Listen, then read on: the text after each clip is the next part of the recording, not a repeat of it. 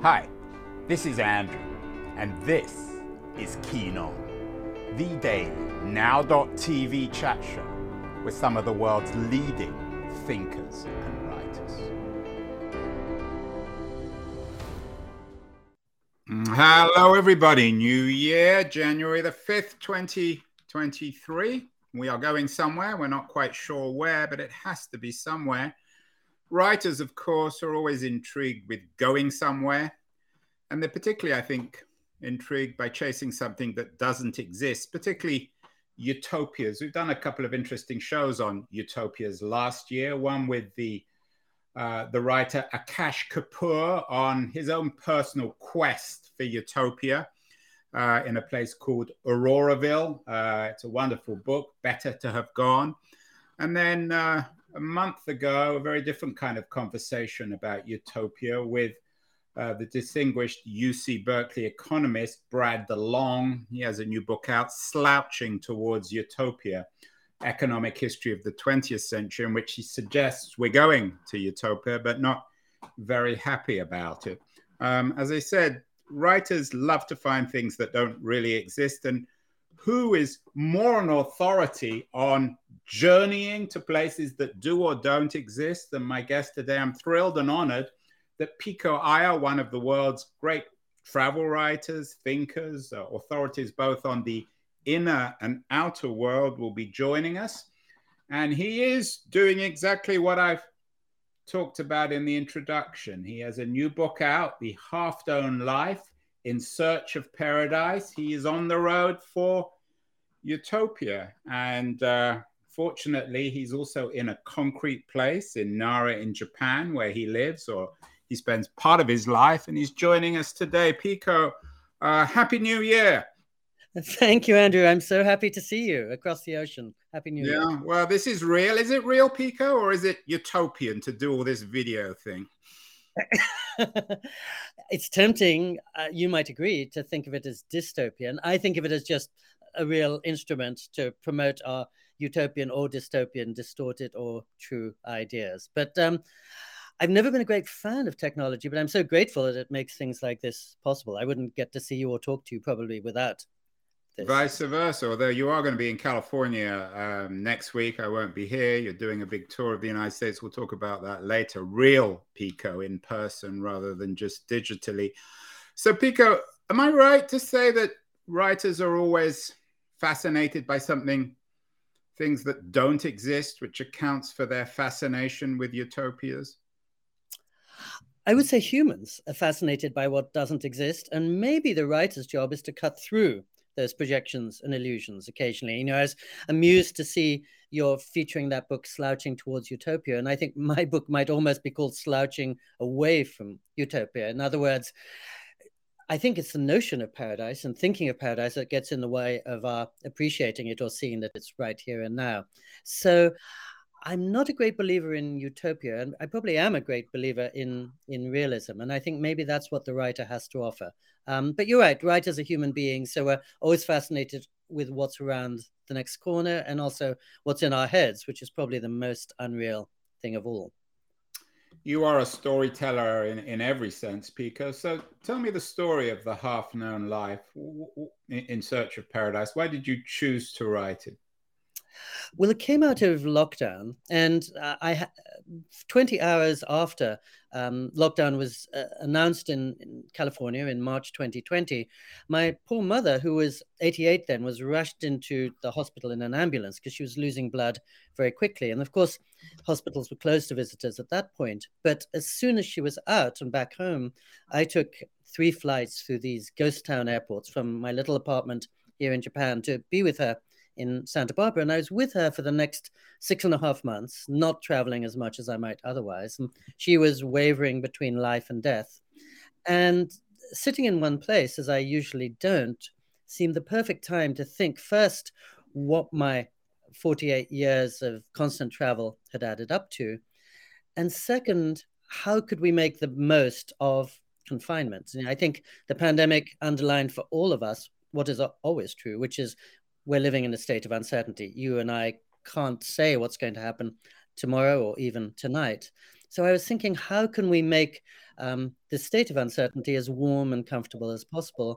How can I find a better life or a better self or better world, even right here, given that I don't have the chance to chase utopia across the globe? So, you know, I think one way or another, many people during the pandemic were addressing variations on this theme. How can we find paradise in the middle of the real world and in the face of death? Because death was breathing down our necks for many seasons. What you use the, the P word, Pico, uh, paradise. What do you mean by that?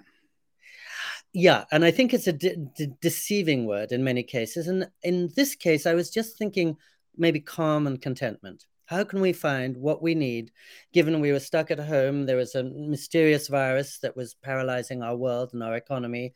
None of us knew when or whether it would end how can we find some degree of satisfaction there? Because I think that's a variation of the same question we're always asking, because the world is always in a state of turmoil. As I'm talking to you, there are, you know, store, huge, unprecedented storms battering San Francisco, and probably you and the people around you are asking some variation of this question how do i survive this and is there anything good that can come of it so you so so the half known life is um a narrative of staying in one place or a, a narrative of movement? Is it a, a traditional Pico Iyer travel book? And I, I don't mean that in any pejorative sense. Mm. Or is it a book about sta- standing still, of staying put?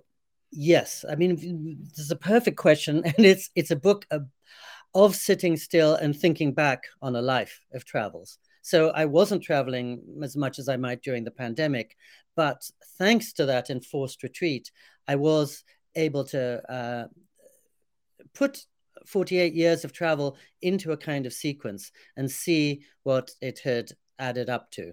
Uh, and as you know, um, I mean, I've always felt that travel in any form is how we go and collect ingredients, as it were, from a farmer's market.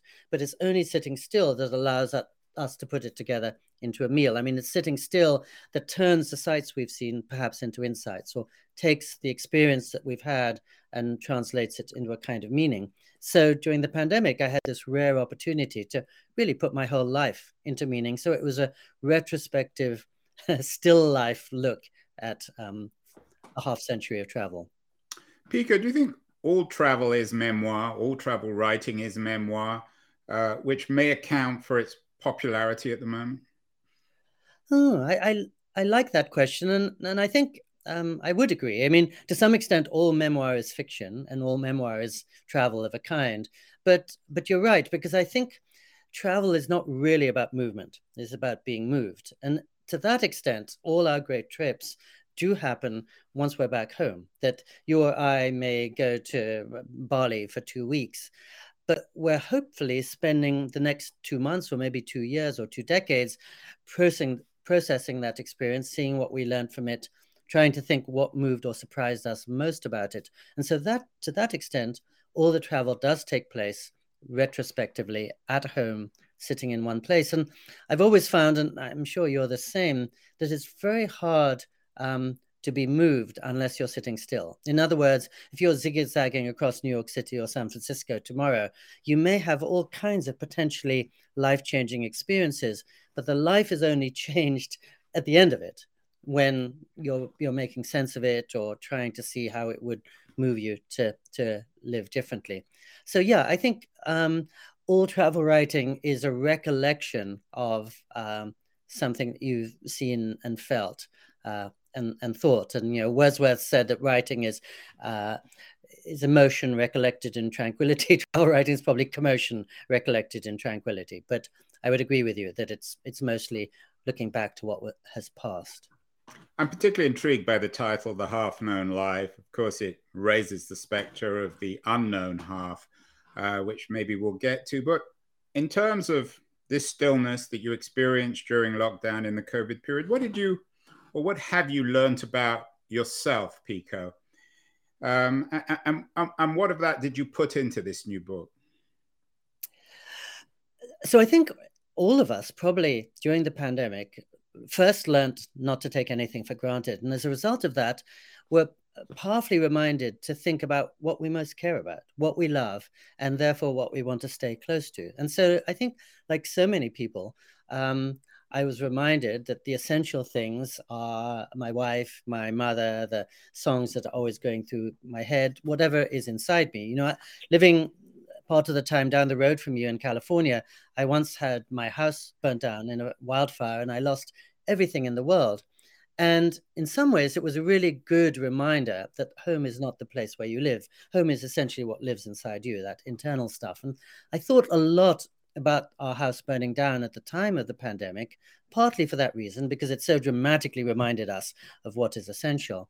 And partly also because even as my house burning down and my losing everything in the world made so many things impossible, it made other things possible. It liberated me in certain ways and opened doors and windows that might otherwise have been closed. And I think um, the pandemic did that in, in certain ways, because I think all of us were speeding round blind curves uh, at a post human pace before the pandemic. And when suddenly we were brought to a halt, it gave all of us the chance really to think is this the road I want to be going on? Um, and is this the life I want to be living? And I've been moved at how many people have chosen to live differently as a result of the pandemic. I'm not sure that I have done that exactly, but I've certainly decided yeah, I'm not so young now. These are the things I really want to devote the rest of my life to, principally writing. And I think one of the other things as a lifelong traveler that the pandemic reminded me of was um, a depth of experience has nothing to do with distance. You know, I've always loved Henry David Thoreau, who says, It matters not how far you go.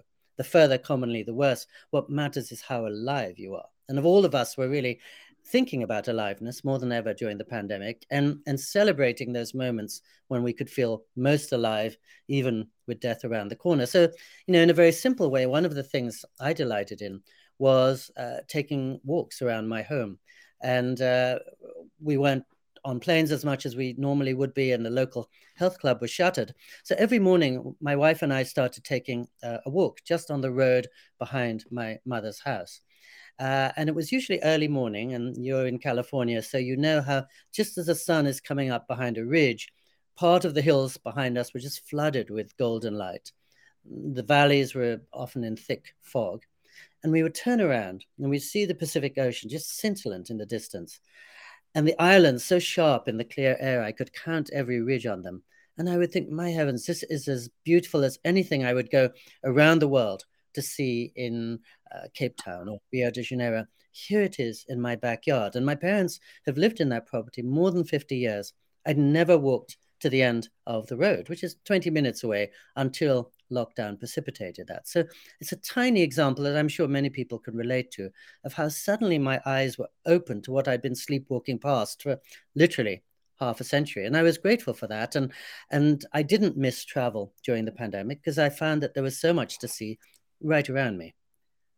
Yeah, I actually had a similar experience in Berkeley um, when uh, I, where I was living during the lockdown. I would walk in the hills. In the, I'm not a morning person. In the afternoon, just before sunset, and the same occurred to me. You mentioned Thoreau, and of course, when we think of Thoreau, we think of nature. Um, how central in the half uh, known life, Pico, is nature, is your perhaps your rediscovery of it? Not so central. I'm principally an urban creature and I'm much less sensitive to nature than many of my friends. But I think as life, my life has gone on and as the life of the world has gone on, I come more and more to bow to nature, assuming that it has a kind of logic and a plan for me much better than my plans for it. And I think what really hits me is forest fires, typhoons, the storm you're going through as we speak, hurricanes, they're all reminding, us, they're humbling us the way travel always does. And they're reminding us how little we're in control of our lives and how much we have to defer to and adjust ourselves to forces so much larger than we are, whether it's a pandemic, um, virus, or a wildfire. So I think of nature just as a useful force that puts us in place and reminds us how small we are. And when I called my book The Half Known Life, a part of that was a call to humility, because I feel that we're living in a time when we seemingly occupy the age of information, but I feel we know less about the rest of the world than ever before. So that's one reason I begin the book by talking about Iran and North Korea, which for so many of us are just names or places on a map, and which are so different when you encounter them in the flesh. But at a deeper level, I feel it's everything we don't know and can't control or anticipate that determines our lives, whether when we fall in love, when uh, suddenly a pandemic enters our lives, when a car approaches ours on the wrong side of the road, uh, when we have a great epiphany on a mountaintop in, in Tibet. We can't begin to explain those things. And I think that's why they, they so transport us. Um, in other words, it's the, the things that we don't know um, that really shape shape who we are. Uh, and I almost think of our lives as like living in a little illuminated tent up in the Himalayas. And we may have lanterns, we probably have flashlights, but still we're surrounded by this vast um, darkness, whether it's the darkness of the heavens with pinpricked with stars or just the darkness around those majestic mountains. But we're living in a tiny circle of light, encircled by everything we can't hope to know. And I think that's an important thing to be reminded of. And so nature is is is a part of that because it's a vastness that we can't comprehend in every sense. You seem skilled, Pico, in avoiding temptation, whether it's the temptation of nature, perhaps, as a traveler, or the temptation of religion. You make it clear in your work and in the book that you're not a religious person. You quote Thomas Merton in the book. But this idea of humility can one really learn humility particularly in our age of hubris without religion? I'm in your camp. I'm not particularly religious either. Have you ever been tempted? I, am sure those temptations have occasionally appeared particularly in your travels in iran and israel and other highly religious communities yes in fact I, I, so i'm really I, I, think like anyone, I have I have a longing and I have an openness to experience and um, and really moved by the sacred. Though I'm very happy not to encase it in in theories or or text or ideologies. So, for example, as you say, when I describe going to Jerusalem in the center of this book, what strikes me is I, am not Christian, I'm not Jewish, and I'm not Muslim, and yet I moved almost to tears by that place. And I, rem- I remember when I'm in Jerusalem, every morning in the pre-dawn dark, and every afternoon as the sun is beginning to set, I would find myself almost irresistibly pulled to this little chapel in a far corner of the Church of the Holy Sepulchre. And there's nothing there. It's a ragged place with a single tiny flickering candle. And who knows why it so moves me? It's like meeting somebody who has this powerful charisma, and you can't explain it away, but you can't stop feeling the charisma. And I feel that about Jerusalem and Varanasi and other places, which I think is a good thing because it reminds me, um, again, how little I know and how um, much more is going on in the universe. And I think there are more things um, on heaven and earth than are dreamt of in our philosophy, even though, as you say, um, I, I don't have um, a religion. And uh, one of the things uh, that so I have been tempted. I, have spent uh, 31 years on and off with a group of Benedictine monks in Big Sur, California, not far from where you're sitting, but I'm not a Christian. Uh, but nonetheless, I learned from them about decency and focus and, and self sacrifice, all the things anybody probably needs in a life. So um, I'm, I'm happy to, to learn from religious people without the apparatus of thinking this way is the only way and um, every other way is wrong. Because, of course, the fascination of J- Jerusalem through millennia is that the city of faith is a city of conflict. And on the one hand, it so stirs almost any visitor because you can feel the ineffable, the numinous there. On the other hand, in the Church of the Holy Sepulchre, six Christian group orders are all sleeping on the same roof. And the Franciscans will start smashing the Greek Orthodox with brooms if the Greek Orthodox monks step one inch over their territory, and, and vice versa. And the Shia Muslims are at odds with the Sunni Muslims, the ultra Orthodox Jews uh, um, shouting at their secular cousins. So it's a perfect microcosm for both the beauty of faith and the way humans turn religion into something divisive. And as you probably know, I've spent 48 years talking and traveling with the Dalai Lama. And one thing that always impresses me about him is one of, here he is, one of the most respected religious figures on the planet. And he published a book that was titled Beyond Religion. In other words, he's had a front seat view on how religions can actually tear up the world and create divisions, even though they're notionally pledged to unity. Uh, and so he always stresses secular world and, and science now because he feels that's universal as religions are not. Um, so I never want to deny the religious spirit, but I haven't felt a great inclination to attach myself to a single religious position and say this is the right or the only way. You say you're moved by the sacred, if you're not religious, how do you know what is sacred and what isn't? You looked out at the Pacific Ocean when you're in Santa Barbara and the old church in Jerusalem. Mm. But why isn't that rotting shopping mall in outside Santa Barbara or that slum in, in Jerusalem, why isn't that more or less sacred? How can you determine sacredness if you're not religious? I, I don't know what you mean by that word, even. Well, I I love that, Andrew, and actually that's probably the whole point of of my book. And maybe I I spoke sloppily when I referred to sacred, but I would say for somebody who's no expert on this that the definition of holiness is to see no distinction between the sacred and the profane. So I couldn't agree with you more. And that if the Dalai Lama were right here, he would take as much delight and find as much to learn from the rotting shopping mall as from the church and, and from the Pacific Ocean. And actually, that's what I'm trying to get to at the end of this book, because as you remember, I find myself at one moment in Varanasi, the holy city of yes. Uh, and it's the most uh, chaotic, frenzied, spooky, shocking place in all of chaotic, spooky, shocking India.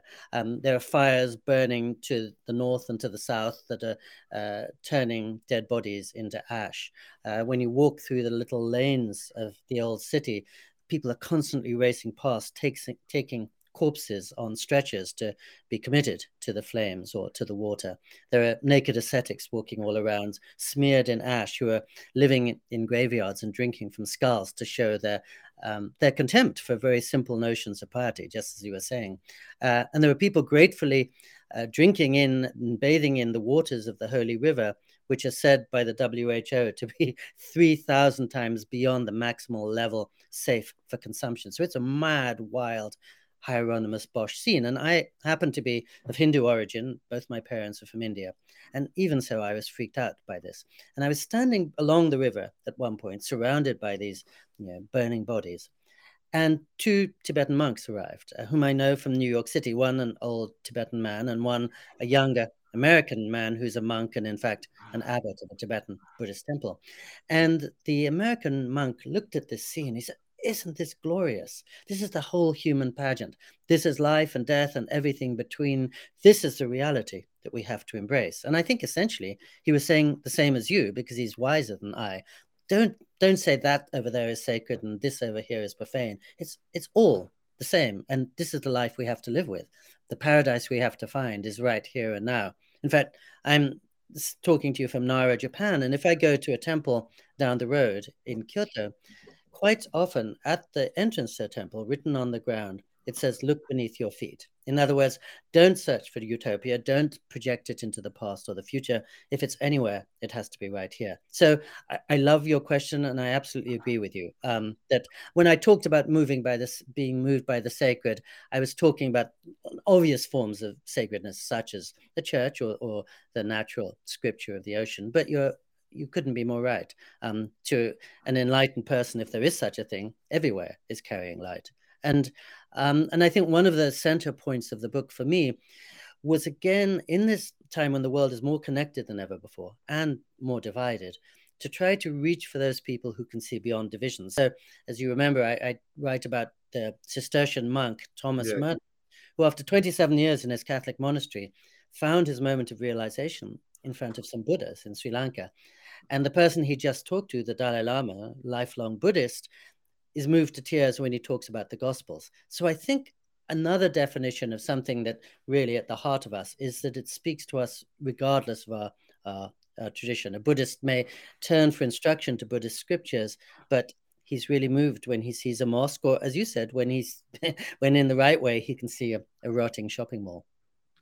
You mentioned Merton, of course, a very profound thinker. And when I was thinking of Merton, reading the book and listening to you, Thomas More's Utopia comes to mind because, of course, he was the man who invented the concept, the word utopia, which means in Latin no place. Mm. Um, and it was meant as a reminder of the dangers, I think, of thinking too idealistically of establishing heaven on earth, written at a in the 16th century at a time of also like our own enormous political cultural and technological upheaval. Do you think it it takes a merton or um, or a thomas more to really get this stuff to understand that life is only ever uh, half known and can never be fully known well, I think a Merton, for example, having given himself for 27 years to some degree to, to contemplation and to inspecting the inner life,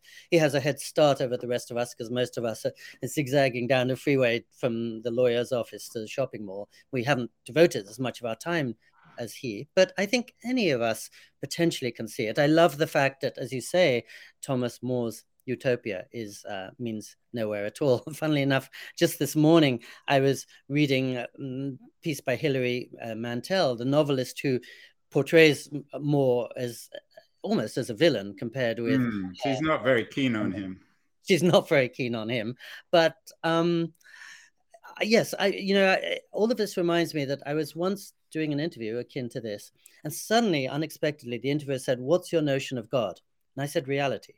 And I, I, wasn't thinking, but later I thought if I'd thought about it for a hundred years, I probably couldn't have come up with an answer truer to what I felt. So exactly as I was saying at the outset, I agree with Thomas More that, or Merton probably, that the only paradise we can find is real life because we are mortal, we're imperfect, and I think it doesn't do us any good to dream of perfection. Our challenge should be uh, living comfortably with imperfection and amidst the joys and constant sorrows uh, of of the world. In fact, one of the things I appreciate about Thomas Merton is even though he was such a devoted Trappist monk in the Cistercian order for all those years, he never believed in answers and he was only interested in questions. And he felt that the point of life was not to find the answer to life or paradise or utopia, but to know how to live in answerlessness because most of the things that take place uh, to us and around us are in, inexplicable. That's what I mean by by the half known life. You know, suddenly, uh, I I'm sitting in my family's home and there are five story flames all around us, and my house is gone. I step into a temple and I talk to a woman. There's my future wife. Uh, I you know wake up one day and suddenly a virus has paralyzed the world. Uh, I wake up another day and suddenly there's somebody at my door with a FedEx package, and inside is a huge check, anonymous. I don't know who it came from. So, and I think all our lives are similarly sort of inexplicable. Um, and um, that's what we have to learn to live with rather than hoping that we can um, find uh, Eden around the corner. And I think the one advantage of being a traveler, perhaps, is that I've spent a lot of my time going to beautiful places, which every traveler's hope and every travel agent's poster portrays as paradise or Shangri La, whether it's Bali or Tahiti or the Seychelles or Tibet. Uh, and they may be Shangri La to us only because we don't live there. I'm sure they're not to the people who live there who will tell us, oh, you know, the real Eden is New York City or, or San Francisco. Uh, and so I think, you know, the notion of paradise suggests limited vision, whereas the notion of reality is suggests that we're engaging with the world as it really is. Yeah, it's no coincidence, I think, that More's Utopia begins as a travelogue too. The, the story of More More's meeting in, I think it was in Ghent or Bruges. So travel is key to this. Other places, uh, Pico, that you haven't been, that you still want to go? Were you, you weren't, of course, on your deathbed, but as a traveler, you might have thought to yourself, well, I'm never going to get to travel again if this COVID thing continues. Uh, were you regretful of, of, of, of, opportunities, of invitations, of trips that you didn't take in, in, in the COVID years? Well, I wasn't mourning that because I've been lucky enough to see most of the places I've long wanted to see. And um, so, and I don't believe in bucket lists because nothing kills a trip as much as an expectation. But at the same time, and there's I, no uglier term than bucket list, is there? I'm sure it would be more attractive if we could come up with a better word to describe it. Even wish list or whatever. Yes, no, I agree with you. I always recoil when I see that bucket. Um, but I do also believe that the world is inexhaustible. And uh, for example, Saudi Arabia is now accepting tourists. I, I'd love to go to Saudi Arabia tomorrow, and I'm sure I would be stimulated and instructed by it. But if I don't go, I won't shed any tears because um, I feel, you know, I've I've spent quite a lot of time uh, traveling uh, traveling the globe. What about the politics, Pico? Uh, the, the, the, Middle East, Saudi Arabia, they've been in the news. A lot of people would say, well, I want to go there. I don't like their government that came up in the World Cup in, in Qatar. You went to Iran and, and Israel, places that some people are deeply disturbed by. Should we, as travelers, be concerned with the politics of the place we visit, the politics of the place we spend money?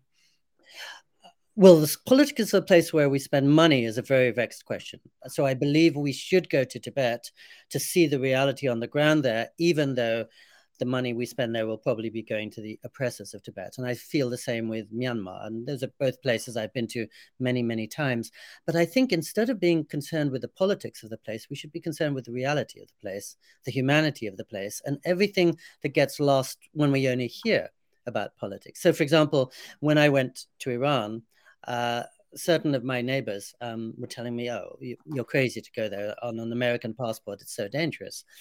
And everybody who had been to Iran told gave me one warning. They said, "If you're going to Iran, you've got to be careful of one thing everyone's going to want to be your friend. Everyone's going to want to invite you to dinner, which is more or less the case because Iranians are more than capable of distinguishing between American people and the American government. And when people con- are concerned about safety, I remember that when I began my life, really as a journalist, 1980s, I was spending a lot of time in war zones in Nicaragua, El Salvador, Honduras, Philippines during its revolution, Cuba when the Western world wasn't going there. Nothing bad ever happened to me. And then I came to Santa Barbara, one of the most privileged, affluent, gated c- cities on earth. And my house burnt down with me right next to it. Um, most terrible accidents happen a half within a half mile of home. And so I do worry that we're all getting the world in very mediated forms. And rather than sitting, sitting at home and pontificating about North Korea, I try to go and visit it. Uh, and it's not a pleasant place and it's not a reassuring place. But my concern, this is part of the title of the Half Known Life, is that when most of my friends in North in the US hear the word North Korea, they see just one face, the face of the leader, not 25 million others, which is just what a totalitarian leader wants. And in most of the oppressed countries I go to, such as Tibet or uh, Myanmar, mm. um, they're so grateful for tourists because we are the only people who can bring them news from the outside world and bring their stories out to uh, our countries. So Saudi Arabia falls in the North Korea category for me. And I think for myself, you know, I'm lucky enough to live principally in Japan and the rest of the time in California, which are very comfortable, protected places. So when I travel, I want to go to unsettled, uncomfortable places, and I, I you know, to be shaked, shaken out of my uh, complacency. Because again, I will hear myself sitting here at home and talking about, let's say, universal values or a human reality. And nothing I say begins to apply to people in North Korea. And much of it probably doesn't apply to people in Saudi Arabia either. Uh, and so to go to North Korea is not to be sympathetic to its government and many of its deeply repressive policies. It's just to remind oneself there are 25 million people here and they are chafing at it, their own government much more than we are. And I think, you know, when we talk of North Korea, which is features in the second chapter of my book, what's always so scary about a place like North Korea is that its citizens are not allowed um, to know anything about the outside world. And that's why they're much more likely to launch a missile against us because we're just an abstraction to them. They can't see our faces or hear our voices. So that's what makes it such a scary place. But when I come back to the US, I think what's even scarier is that so many people in the US know so little about North Korea. And we don't have a government that refuses to allow us to leave our hometowns or that will execute us if uh, we so much as glance at a foreign newspaper. In other words, we have no excuse for being ignorant about the world. And as one of the stronger and freer places on earth, I feel people in the United States almost morally obliged to go and visit Iran, Israel, North Korea, instead of sitting at home just talking about them. They may need to go and get a passport first, Pico. I'm not sure how many Americans yeah, even have passports. I, yeah, well, so I, but, we'll leave that one for the moment. Let, us end with some stuff on, on technology. Um, we've done a number of shows last year on this thing called the metaverse, virtual reality. Mark Zuckerberg has the idea that we want to live on the internet and wear these strange goggles. Is that travel, Pico, or is that an avoidance of travel? It's travel, but um, all the images in the world never can add up to real life. And seeing things in two dimensions is not always a very good preparation for a world that takes place in three dimensions. And I always worry, and this is partly what animated my book, that um, concentrating on small screens, we can never see the larger picture. In other words, technology has given us so much, including the chance for me to talk to you right now, but it doesn't teach us how to make wise and discerning use of technology. And for that, we have to go offline, which is why so many people in Silicon Valley around you um, take internet Sabbaths or do digital detox. or one way or another, they know they can only do the best justice to technology by being away from it and and and re- recollecting their their their priorities and proportions. Uh, you know, I'm I'm not the right person to talk to because I'm relatively untechnological to untechnological. For example, I've never in my life used a cell phone, and that's not something I recommend to anybody else. But it's a reflection in my case. Say that again. You've never used a cell phone? No, and and I remember when I was prior to our talk today, I was told, you know, make sure not to use your cell phone. I thought that's going to be easy because I never had a cell phone. I don't even know how to turn one on. Just because I feel, for two reasons, I suppose. On the one hand, I feel I have enough data and distraction in my life already. It's hard enough for me to begin to process everything as it is. And secondly, I'm keenly aware that many people have to have uh, a cell phone to keep up with their family and to do their jobs.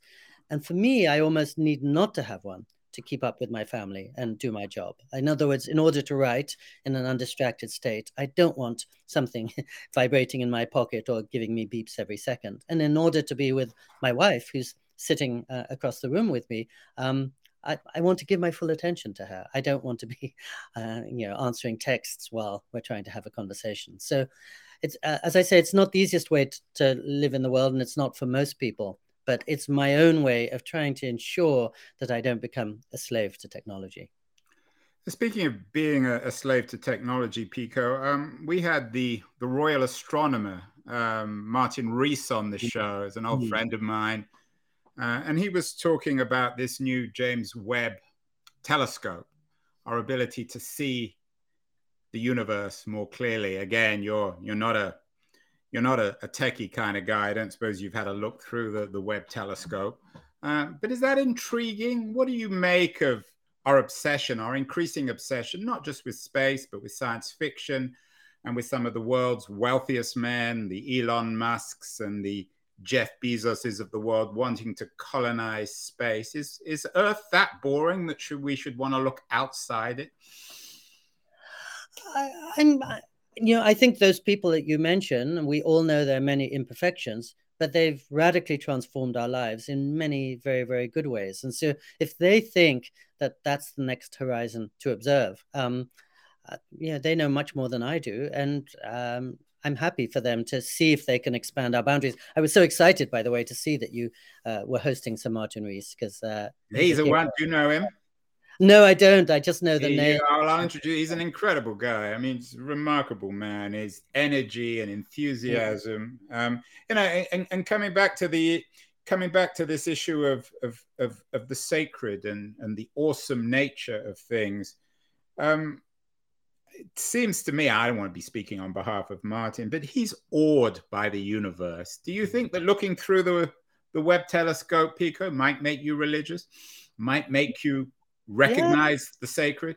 I can't think of a better way. No, I love that. And I think that's the reason why uh, I've often got excited when I see comments from Sir Martin Rees because they chime with those from Einstein and many great scientists who know, as Thomas Merton did, that really the point of, of research and exploration is to widen our sense of mystery rather than to uh, diminish it. And in fact, when you were mentioning um, the Royal Astronomy, I was I was thinking how um, for ten years recently, every November, I traveled with the Dalai Lama across Japan. I was by his side every minute of his working day, and I remember how each morning when I would go into his hotel room at eight thirty in the morning to start his official day, I would notice a telescope. Wherever he travels in the world, he has a telescope pointing out the window because he knows that every place he lands is affording him um, a new vision of the heavens. And it's a perfect code for a traveler, but perfect code for really any human being to remind us that wherever we happen to be, it's affording us um, a new angle on, on things.